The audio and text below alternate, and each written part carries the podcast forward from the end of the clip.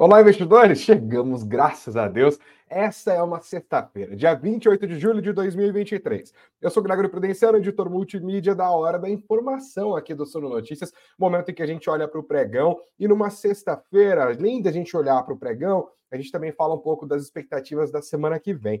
Hoje, o que fez preço tem muito a ver com o setor de mineração e siderurgia. Afinal, as ações da Vale tombaram quatro por cento, os papéis da Usiminas também. Houve o balanço dessas duas empresas, é bem verdade. Os números vieram abaixo do que o mercado esperava, mas também teve queda no minério de ferro por conta da China. A gente vai destrinchar esse noticiário e entender por que que Vale e outras empresas do setor de metais acabaram puxando para baixo o índice hoje. Mas não o suficiente para fazer com que o Ibovespa terminasse no negativo. Foi uma alta discreta, muito ajudada pela alta das empresas do setor financeiro. Os bancos deram uma ajudada hoje. A gente vai olhar também para o mapa dos ativos, os números dos fundos imobiliários, do I F I X e os destaques do noticiário corporativo, porque além de Vale, tem também toda uma ansiedade com relação aos dividendos da Petrobras, tem uma batalha jurídica das grandes se formando entre o Kabum e o Magazine Luiza. Pois é, eles querem desfazer o acordo, um negócio de três bilhões e meio de reais, um dos maiores da história do varejo brasileiro. Tem tudo isso e muito mais aqui na Hora da Informação do Suno Notícias. Então me ajuda, senta o dedo no like, inscreva-se aqui no nosso canal, compartilhe o nosso conteúdo e se você nos acompanha pelas plataformas de áudio, é like de um lado, seguir o Suno Notícias do outro e aproveite também para responder a nossa enquete. Eu quero saber da audiência do Suno Notícias o que que ela acha sobre as ações da Vale. Você que tem ações da Vale na carteira, esse é o momento de vender, de comprar mais, afinal a empresa acumula uma queda de quase trinta por cento em dois mil e vinte e três, é o caso de só manter ou você não tem Vale na sua carteira? Deixa o voto e deixa também o comentário, eu quero saber o que você está pensando sobre isso. Vamos embora, vamos terminar bem a semana? Então é só o tempo da nossa vinheta rodar e das notícias começarem a pipocar aí no seu computador, no seu celular, na sua geladeira, na sua televisão, no seu fone de ouvido, vamos que vamos, sextou.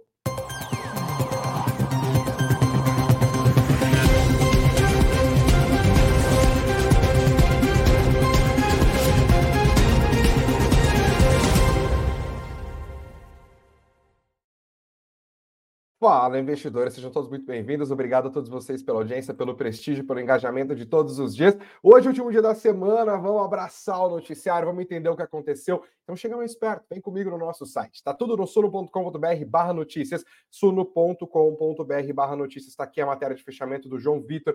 Ibovespa sobe zero vírgula dezesseis por cento em dia de queda de Vale, índice fecha a semana estável, com salto de Melios e tombo de I R B Brasil. A matéria está aqui no nosso site. Gente, Ibovespinha, hein? Depois um tombo ontem de dois vírgula dez por cento, muito puxado pelas incertezas políticas, ah, como Lula dá trabalho, né? Um tombo de dois por cento que foi o maior em dois meses, três meses. Desde maio a gente não via, na verdade, Ibovespa tombar do jeito que tombou nessa quinta-feira. Hoje o dia foi de alguma instabilidade, porque não teve grandes drivers ali no mercado, mas com dificuldade para pagar as perdas que aconteceram nessa quinta-feira.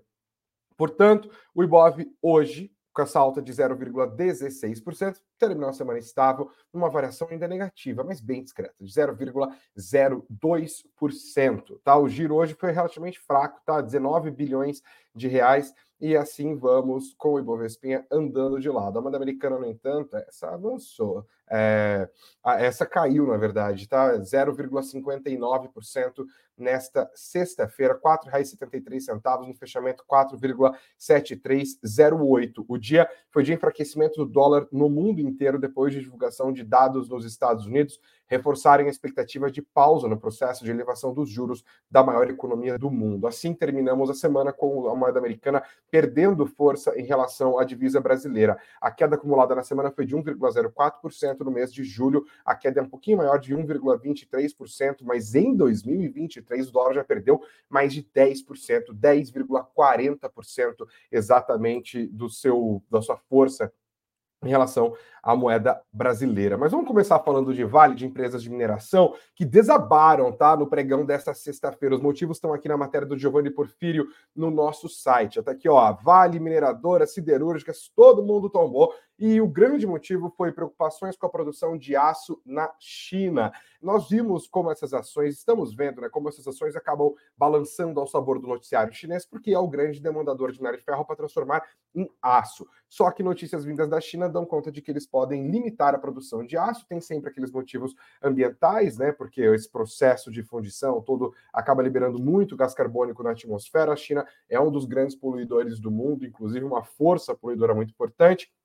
E isso derrubou os preços do minério de ferro, que tem grande... É... adesão ali, as ações das empresas do setor têm grande adesão aos preços do minério de ferro. Isso por si só já seria uma força suficiente para fazer com que as ações do setor caíssem.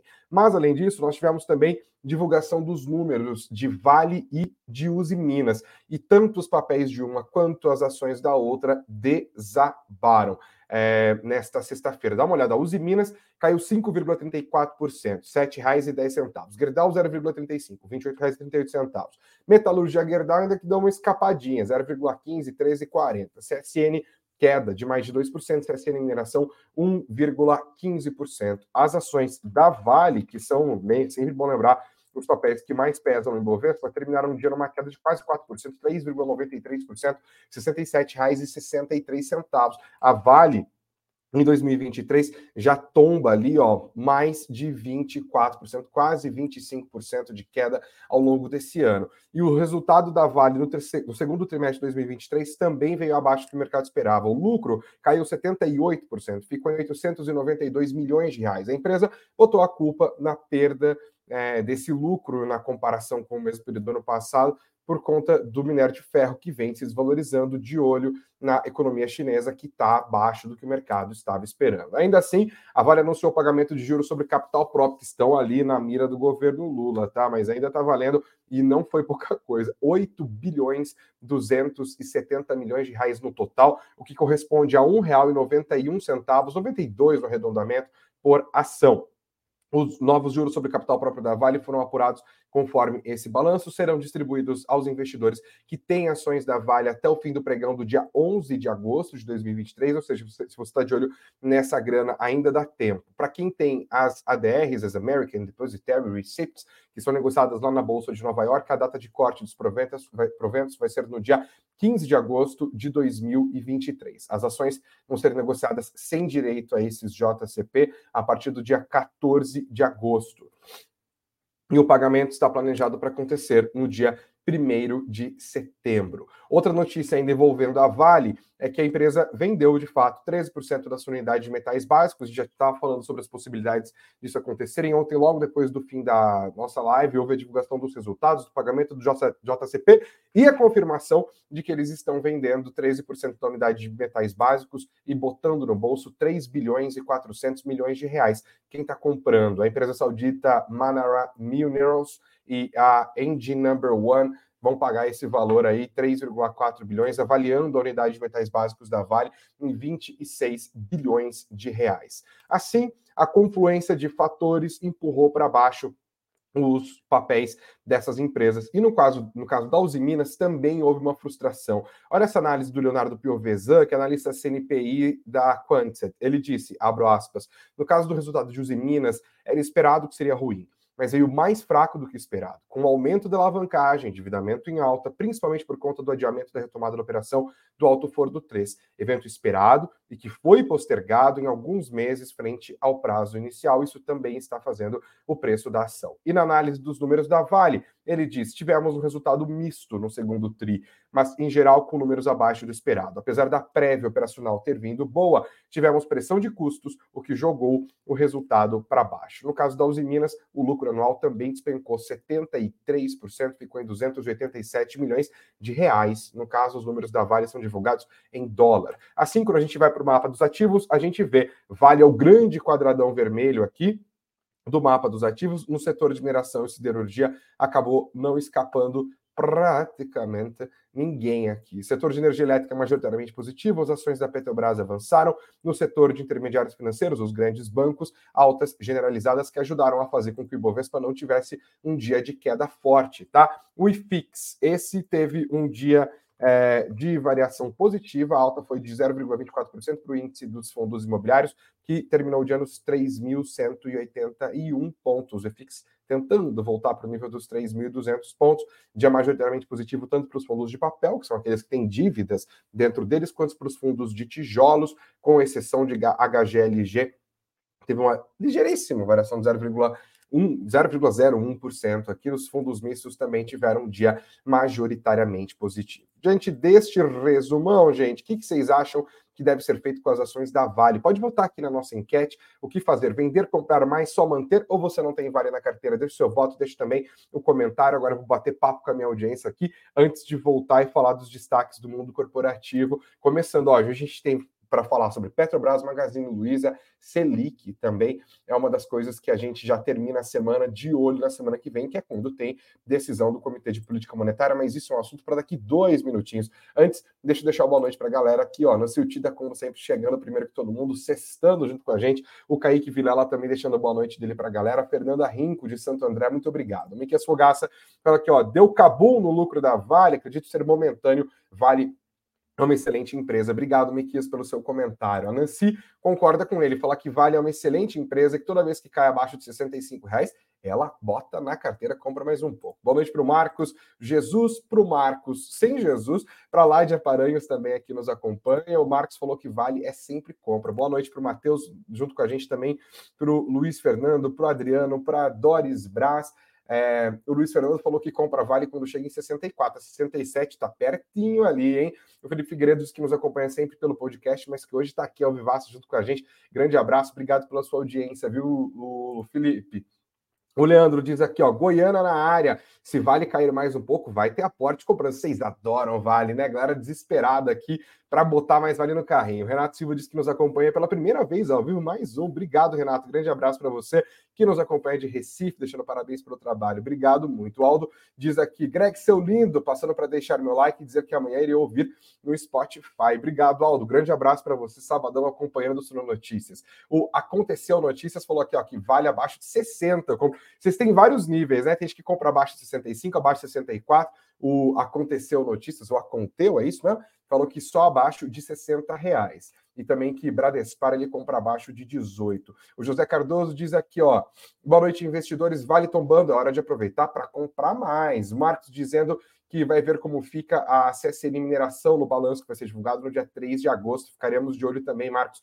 Obrigado pelo seu comentário. Ricardo Cron dá um salve para a turma e diz que nos acompanha de Curitiba. Sueli Castro também. Like dado, não vamos esquecer do like. Brigadão. O Lucas está falando que Vale ainda está cara e que ele está aguardando retornar aos trinta reais. Será que volta para os trinta reais? Vale? Acho que está muito baixo o ponto de entrada aqui, Lucas. Obrigado pelo seu comentário. O José querendo também ações de Vale e Usiminas. O Juliano nos acompanha de Gramado, no Rio Grande do Sul. Marcos aproveitou para botar Usiminas na carteira hoje. O Lucas diz que as margens de Usiminas são ruins. O outro Marcos nos acompanha, muito Marcos, hein? De Blumenau, Santa Catarina. O Rodrigo com a gente de Campinas. A Rosa Maria de todos os dias deixando também o boa noite dela.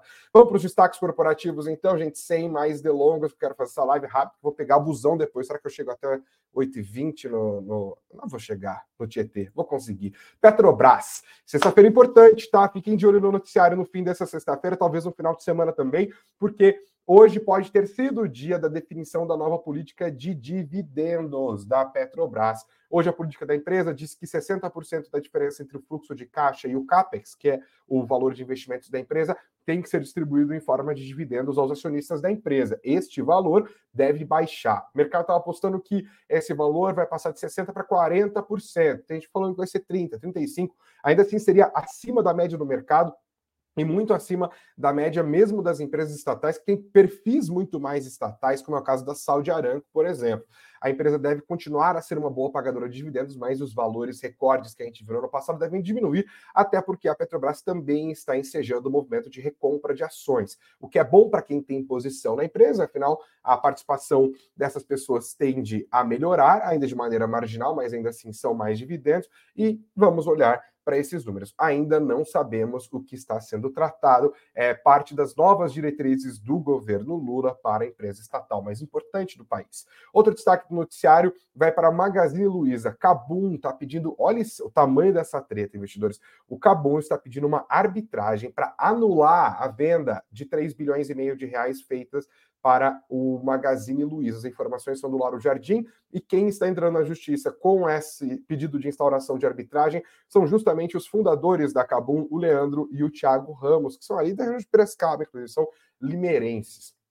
Segundo a publicação, a coluna do Lauro Jardim, os irmãos pedem que a Câmara de Comércio Brasil-Canadá desfaça o negócio, para restituir-lhes as ações da empresa ou então para condenar o Magazine Luiza a pagar uma indenização que garanta o recebimento do preço acordado. A varejista digital especializada em produtos para games foi vendida para o Magazine Luiza em dois mil e vinte e um. O contrato previa um pagamento de três bilhões e meio de reais, sendo um bilhão em dinheiro e outros dois bilhões e meio em ações do Magazine Luiza, dos quais um bilhão de reais a serem pagos ainda em dois mil e vinte e quatro. De acordo com a reportagem do Globo, o Leandro e o Thiago afirmaram que receberam menos da metade do que o contrato previa e contestam a toda a operação, afirmando que o Itaú B B A, que atuava como assessor financeiro do Kabum, estava atuando em conflito de interesses porque estaria em conluio com o Magazine Luiza para favorecer os interesses da varejista. Eles foram afastados das funções de administração da Kabum pelo Magazine Luiza. Segundo Lauro Jardim, no pedido de arbitragem, eles dizem que o principal executivo do Itaú B B A na área de fusões e aquisições, o Biratã Machado, atuou em favor do Magazine Luiza na representação deles, dos próprios é, da Kabum, porque ele é cunhado do Fred Trajano, do Frederico Trajano, que é o C E O do Magazine Luiza, filho da Luiza Trajano, que é presidente do Conselho de Administração da empresa. Você entendeu? E isso não foi revelado durante as tratativas. Não sei se houve rolo, mas eu ia ficar irritado também depois de descobrir isso, inclusive porque dizem que na época a Americana teria feito uma proposta de quatro bilhões de reais pelo Kabum, muito mais do que os três bilhões e meio, mas será que eles também vão conseguir pagar? Enfim. Você entendeu? Acabou um tá lá, os caras fundaram uma companhia, se tornaram bilionários e aí várias empresas estão querendo comprar. Eles falaram, olha, vamos trazer a galera do Itaú B B A para assessorar a gente nesse processo de venda. Aí o cara de M e A, de Mergers and Acquisitions, né, de fusões e aquisições do Itaú B B A, é cunhado do C E O do Magazine Luiza e eles descobrem isso só depois de efetuarem a venda e de se sentirem defraudados neste processo. Por isso, agora a treta vai se tornando judicial, ainda que de maneira particular, né? Uma Câmara de Arbitragem não está envolvendo a Justiça ainda, mas olha, não duvide que a Justiça acabe sendo envolvida mais adiante. As ações do Magazine Luiza, nesta sexta-feira, terminaram andando de lado. Os papéis estão lá nos três reais e dezessete centavos no ano, ainda acumulam alta de quase vinte e três por cento. É um rolo daqueles que a gente vai continuar acompanhando também aqui no Suno Notícias. Que treta, hein? Mais um dado hoje, o I B G E, que agora será dirigido pelo Marcio Posh, que não podia ser uma figura para causar mais nervosismo no mercado, hein? Parabéns ao governo Lula. É... Mode on na ironia, né? Hoje o I B G E divulgou a taxa de desemprego medida pela P N A D contínua, tá? Taxa de desocupação estabilizou em oito por cento no trimestre. Esses são os dados da Pesquisa Nacional por Amostra de Domicílios Contínua, divulgados na manhã dessa sexta-feira. A projeção do mercado era de uma taxa de desocupação de oito vírgula dois por cento, pouquinho mais pessimista do que o dado foi do que o dado que acabou sendo divulgado. No mesmo período de dois mil e vinte e dois, a taxa de desemprego medida pela P N A D contínua estava em nove vírgula três por cento, no trimestre móvel até maio estava em oito vírgula três por cento. Renda média do trabalhador brasileiro no trimestre encerrado em junho ficou em dois mil novecentos e vinte e um reais, uma alta de seis vírgula dois por cento na comparação com o trimestre encerrado em junho só que do ano passado. A massa de renda habitual paga aos ocupados ficou em duzentos e oitenta e quatro bilhões, cento e quarenta e oito milhões de reais nesse tri encerrado em junho, também uma alta ainda maior de sete vírgula dois por cento em relação ao mesmo período divulgado no ano passado. E a gente agora olha para o ano que vem. O ano que vem nada, para a semana que vem. Ano que vem não dá nem para olhar. Para semana que vem, porque sabe o que tem semana que vem? Tem o COPOM, gente. Esse é o COPOM, acho que é o COPOM mais importante do último ano, assim, com certeza. Por quê? Os diretores do COPOM, do Comitê de Política Monetária do Banco Central, vão se reunir para decidir o que fazer com a nossa taxa básica de juros. E o cenário é de uma forte aposta no mercado para a queda da Selic. No nosso site, a matéria que está aqui do meu lado, você está vendo, é a aposta do Itaú. Eles estão apostando numa Selic caindo zero vírgula vinte e cinco por cento, a Selic está atualmente em treze vírgula setenta e cinco por cento. Então eles acham que vai cair zero vírgula vinte e cinco por cento, portanto ela vai para treze vírgula cinco por cento, seria o primeiro passo para descer os juros do nosso país, e nós temos indicadores que apontam para essa direção. As expectativas de inflação estão controladas, a inflação está apresentando resultados melhores, indicadores de atividade econômica estão, inclusive, vindo abaixo do que o mercado está esperando, mostrando que a economia perdeu o fôlego, apesar daquela disparada do P I B do primeiro trimestre desse ano, puxado principalmente por conta do agronegócio, mas os setores de indústria e serviços estão mostrando fraqueza. O cenário é completamente propício para que o Banco Central comece a redução dos juros. Isso é muito, muito, muito importante para investidores de renda variável, tá? Você que tem ações, você que tem fundos imobiliários, fica de olho nisso. Boa parte dessa queda da Selic já foi precificada, mas não se sabe exatamente quanto, porque a gente vai olhar não só para a decisão do Copom na semana que vem, mas também para as entrelinhas do comunicado, para entender quais serão os próximos passos, qual é o entendimento dos formuladores de política monetária com relação à política monetária do nosso país. Mais importante ainda, nós teremos a primeira vez em que Gabriel Galípolo, atual diretor de política monetária do Banco Central, indicado pelo governo Lula, vai participar do Copom. É mais um voto, provavelmente, é óbvio até, para que a Selic desça. Pode ser que a gente veja até alguns dissensos ali na reunião do Copom. Então, eu vou pegar o comunicado e vou direto ali para a última linha, né? Para ver quem que votou como, de qual maneira, esse confronto possível entre Gabriel Galípolo e Roberto Campos Neto, presidente da autarquia, compõem o cenário político da decisão da semana que vem. Inclusive, o Gabriel Galípolo já é apontado como possível sucessor de Campos Neto, que deve deixar o cargo em dois mil e vinte e quatro, quando o seu mandato acabar, e aí o governo Lula vai ter a chance de fazer a sua nomeação. Galípolo parece ser a bola da vez. Vamos acompanhar isso com muito cuidado, isso vai fazer preço. Lembrando, a reunião do Copom começa na terça-feira e o resultado sai na quarta-feira, um pouquinho antes da divulgação da nossa live. Eu estou preparando um conteúdo especial para a gente conseguir olhar isso e ver os impactos no mercado financeiro, para as ações, para os fundos imobiliários, para a nossa economia de maneira geral. Você não perde por esperar, tá bom? Já sentou o dedo no like? Vamos sextar então, vamos abraçar esse final de semana que está chegando aqui, não sem antes ver o resultado da nossa enquete. O que fazer com as ações da Vale? Foi a pergunta que eu apresentei para a audiência do Suno Notícias hoje. Vender, comprar, mas só manter, ou você não tem Vale na carteira? Não tem Vale na carteira, vinte por cento. Os outros oitenta por cento se dividiram em cinquenta e oito por cento compradores, estão aproveitando o saldão para botar mais Vale, né, ali no seu portfólio. quinze por cento estão cautelosos e mantendo somente a posição em Vale, e sete por cento acham que é um bom momento para vender e evitar mais prejuízo logo adiante. Muito obrigado a todos vocês que votaram, que sentaram o dedo no like, que compartilharam o nosso conteúdo, não só nessa sexta-feira, mas ao longo de toda a semana com outros conteúdos especiais. Nesse final de semana, inclusive, às oito da manhã, tanto do sábado quanto do domingo, tem duas edições do Gestão Ativa. O nosso repórter Eduardo Vargas, que faz aniversário hoje, inclusive, parabéns, Edu, tá de folguinha, na Suno tem essa, tem a folga de aniversário, né? Chique, pois é.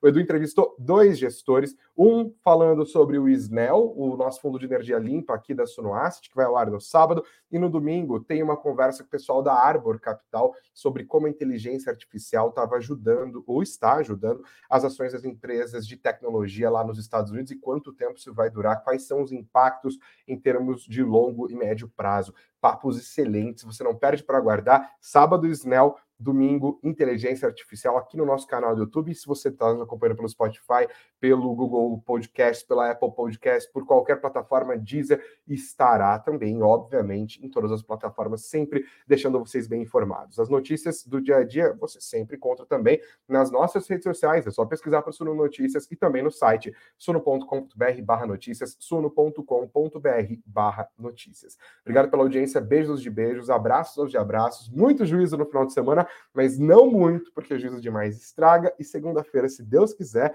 estaremos aqui com muita saúde e muita informação. A semana promete. Valeu, gente. Brigadão. Abracem ao fim da sexta-feira. Graças a Deus. Nossa, estava ansioso.